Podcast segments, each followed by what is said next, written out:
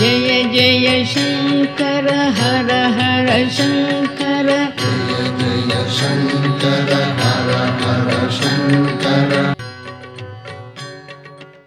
மகா சுவாமிகள் செப்டம்பர் முதல் நாள் அலகாபாத்தில் வித்வத் சபையை கூட்டினார்கள் நூற்றுக்கணக்கான வட இந்திய பண்டிதர்கள் கலந்து கொண்டார்கள் அனைவருக்கும் மகா சுவாமிகள் மரியாதைகள் செய்தார்கள் பதினெட்டு செப்டம்பர் அன்று பாரத்வாஜ் வாசுகி ஆசிரமங்களை தரிசித்தார்கள். காசி கஷேத்திர மக்களின் சார்பாக சுவாமிகள் நவராத்திரி பூஜைக்கு காசியிலேயே தங்கும்படி விண்ணப்பம் வைக்கப்பட்டது. இருபத்தி இரண்டு செப்டம்பர் அன்று சுவாமிகள் அக்ஷயவட விருட்சம் தரிசனம் செய்தார்கள். சாதுர் மாசிய கடைசி தினமான இருபத்தி நான்கு செப்டம்பர் அன்று ஆயிரக்கணக்கான பக்தர்கள் சுவாமிகள் புறப்பட்டு விடுவார்கள் என்ற நினைவுடன் வந்து தரிசித்து மந்திராட்சதை பெற்று சென்றார்கள். காசி கஷேத்திரம் இந்த பாரத தேசத்தின் தெய்வீக தலைநகரம் என்று போற்றப்படுகிறது. வாரணா அசி என்ற இரண்டு நதிகளும் கங்கையில் சங்கமமாகும் இடமே வாரணாசி ஆகிறது. செப்டம்பர் கடைசி வாரத்தில் மகா சுவாமிகள் பாத யாத்திரையாகவே பிரயாகையிலிருந்து காசி நகரத்தை வந்தடைந்தார். அக்டோபர் மூன்றாம் தேதி காசியின் பஞ்சக்ரேசா எல்லையை அடைந்தார். மூன்று நாட்கள் கழித்து காசி கஷேத்திரத்திற்குள் தன் பாதங்களை பதித்தார். ஸ்ரீ மதன் மோகன் மாளவியா உள்பட காசியின் பண்டிதர்கள் சந்நியாசிகள் அனைவரும் சுவாமிகளுக்கு பூர்ண கும்ப மரியாதை அளித்து வரவேற்றனர். டவுன்ஹால் வளாகத்தில் ஏராளமான பக்தர்கள் சுவாமிகளுக்கு பாத பூஜை செய்தனர். அன்று இரவு சுவாமிகள் ஸ்ரீ காசி விஸ்வநாதரையும் ஸ்ரீ அன்னபூரணியையும் உள்ளமாற தரிசித்தார்கள். சுவாமிகளின் வருகையினால் காசி க்ஷேத்திரமே விழாக்கோலம் பூண்டிருந்தது. இந்த கோலாகல நிகழ்வின் முழு வர்ணனையும் எட்டு பத்து ஆயிரத்தி தொள்ளாயிரத்தி முப்பத்தி நான்கு தேதியிட்ட பண்டிட் என்னும் பத்திரிகையில் இடம்பெற்றிருந்தது. அதனை படிக்கும்போது ஜெகத்குருவான நம் மகா சுவாமிகளின் இது போன்ற வைபவங்களில் நாம் உடனில்லாமல் போய்விட்டோமே என்கிற எண்ணமே மேலோங்கி நிற்கிறது. அக்டோபர் மாதம் ஏழாம் தேதி அன்று மகா சுவாமிகள் மணிகர்ணிகா காட்டில் ஸ்நானம் செய்துவிட்டு ஸ்ரீ விஸ்வநாதர் ஆலயத்தில் ஸ்ரீ சந்திரமௌலீஸ்வரர் பூஜை செய்தார்கள். ஹனுமான் காட் அருகே உள்ள சங்கர மடத்தில் ஸ்தாபித்திருந்த ஸ்ரீ சங்கரரை தரிசித்தார்கள். எட்டாம் தேதி ஸ்ரீ சாரதா மடத்திலும் பஞ்சகங்கா மடத்திலும் பாத பூஜைகளை ஏற்றுக்கொண்டார்கள். அக்டோபர் ஒன்பதாம் தேதி நவராத்திரி ஆரம்பமாகியது. மாதவரம் சந்த் அவர்களின் இல்லத்தில் சுவாமிகள் நவராத்திரி பூஜை மேற்கொண்டார்கள். வேத பாராயணங்களும் பல வகையான ஹோமங்களும் உபனிஷத பாராயணமும் துர்கா சப்தசதி பாராயணமும் மிக அமர்க்களமாக நடத்தப்பட்டன.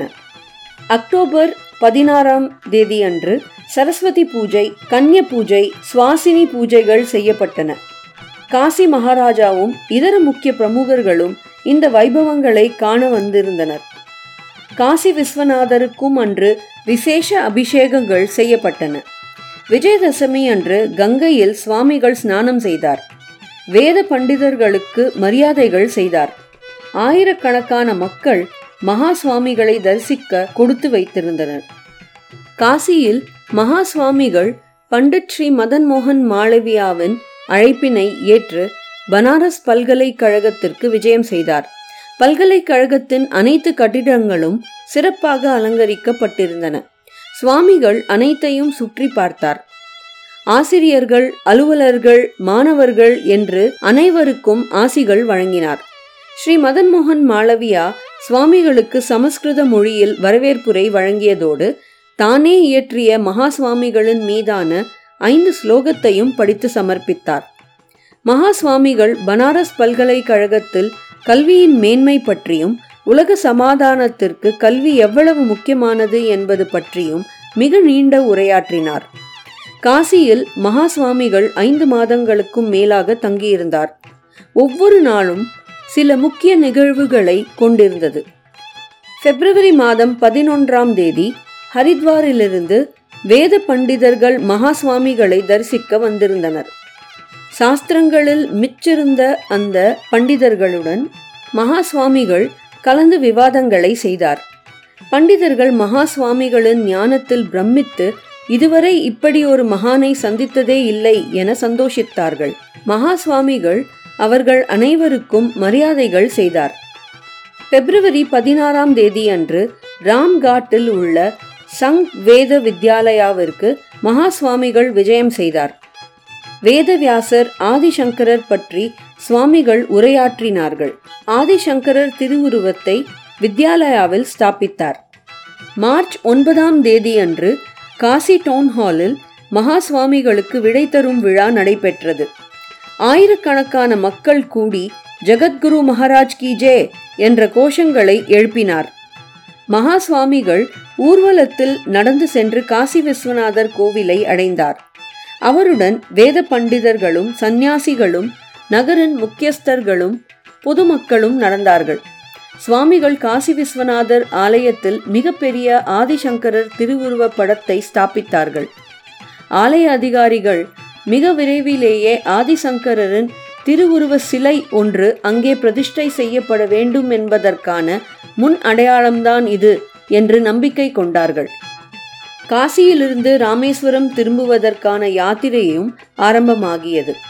திரும்பும் வழியில் பாட்னாவில் சங்கர ஜெயந்தியை கொண்டாடினார்கள். கயா புத்த கயாவிற்கு விஜயம் செய்தார்கள். மகா சுவாமிகள் கல்கத்தாவில் வியாச பூஜை செய்வதற்கு தீர்மானித்தார்கள். அதற்கு தகுந்தாற்போல் பயண திட்டங்கள் அமைக்கப்பட்டன. ஜூலை மாதம் பதினைந்தாம் தேதி ஹவுராவை வந்தடைந்தார்கள். நாட்டுக்கோட்டை நகரத்தார் சத்திரத்தில் வியாச பூஜைக்கான ஏற்பாடுகள் செய்யப்பட்டிருந்தன.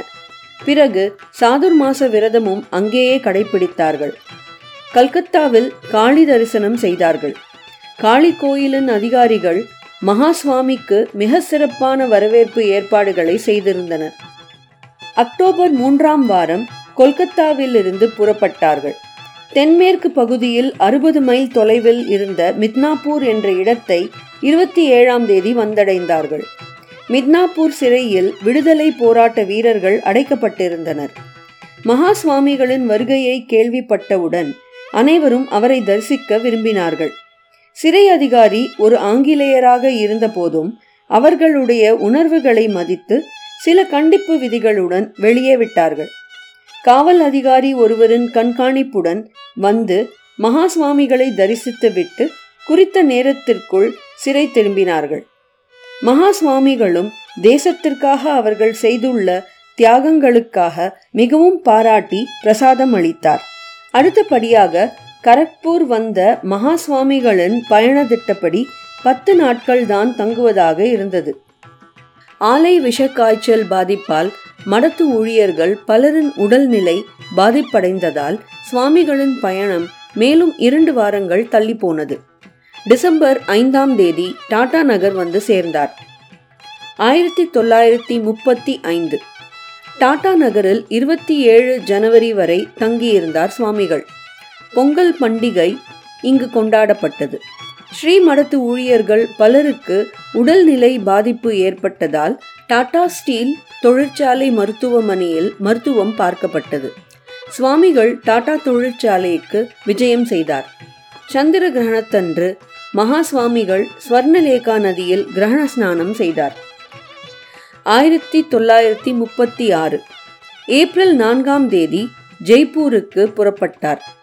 வைதரணி நதி இங்கே பாய்கிறது. பன்னெண்டு புகழ்பெற்ற கோயில்களும் பன்னெண்டு தீர்த்தங்களும் ஜெய்ப்பூரில் உள்ளன. இன்றும் வைதரணி நதிக்கரையில் கோதானம் கொடுக்கும் வழக்கம் உள்ளது. சுவாமிகள் ஜெய்ப்பூரில் ஐந்து நாட்கள் தங்கி அனைத்து ஆலயங்களையும் தரிசித்தார். வைதரணி நதியில் ஸ்நானம் செய்தார் கோதானம் செய்தார். கட்டாக் நகரத்தில் இந்த ஆண்டின் சங்கர ஜெயந்தி மகா சுவாமிகளால் கொண்டாடப்பட்டது. ஏப்ரல் பதினைந்திலிருந்து இருபத்தி ஐந்து வரை கட்டாக்கில் தங்கியிருந்தார் சுவாமிகள். மே இரண்டாம் தேதி முகுந்தபூரை வந்தடைந்தார்கள். அடுத்த நாள் புகழ்பெற்ற சாக்சி கோபால் ஆலய தரிசனம் செய்தார்கள்.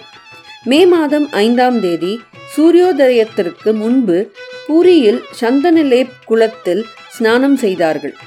நிலாதிரியில் ஜெகநாத் ஆலயத்திற்கு பகல் ஒரு மணிக்கு வந்து சேர்ந்தார்கள். பூர்ண கும்ப மரியாதைகள் ஏற்றுக்கொண்டார்கள். ஆலயம் முழுவதையும் சுற்றி பார்த்துவிட்டு சொர்ண பூக்களால் ஆன மாலைகளை ஜெகநாதர் பலராமர் பாலபத்ரர் மற்றும் சுபத்ராவுக்கு அணிவித்து தரிசனம் செய்து கொண்டார்கள். பின்னர் முக்தி மண்டபம் சபாவிற்குள் பண்டிதர்களால் ஊர்வலமாக அழைத்து செல்லப்பட்டு அங்கிருந்த பீடத்தில் அமரும்படி கேட்டுக்கொள்ளப்பட்டார் ஸ்ரீ ஆதிசங்கரரின் நேரடி பீடாதிபதிகளே அமர்வதற்கு தகுதியானவர்கள். மகா சுவாமிகள் அந்த பீடத்தில் அமர்ந்ததும் ஜெய ஜெய சங்கர ஹர ஹர சங்கர கோஷங்கள் எழுப்பப்பட்டன. ஆயிரக்கணக்கான பக்தர்களுக்கு காண கிடைக்காத அந்த காட்சி காண கிடைத்தது.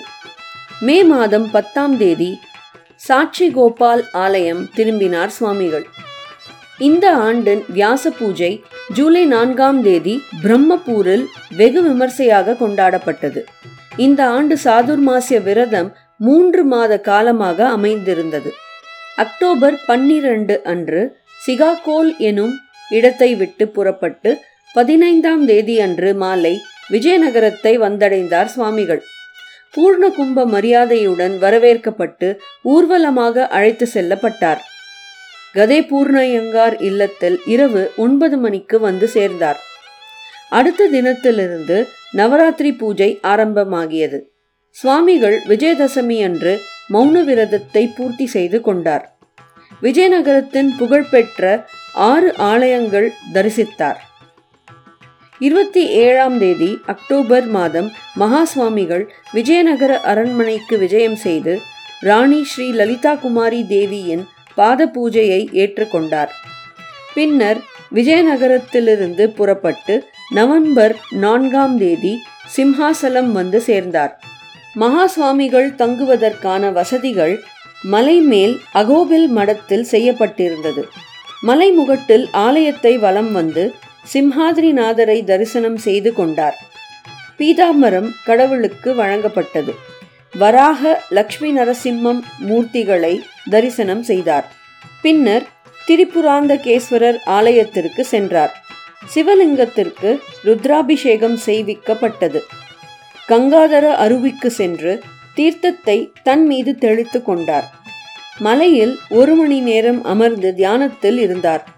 நவம்பர் ஆறாம் தேதி சிம்ஹாசல கிராமத்து மக்களின் பாத பூஜை பிக்ஷாவந்தனத்தை ஏற்றுக்கொண்டார்.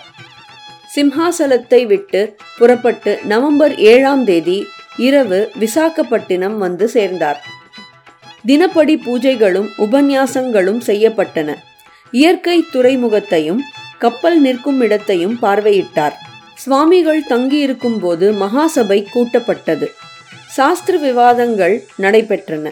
மகா சுவாமிகள் அனைவருக்கும் பொருந்தும்படியான உரையாற்றலை நிகழ்த்தினார்கள். जय जय शङ्कर हर हर शङ्कर। जय शङ्कर हर हर शङ्कर।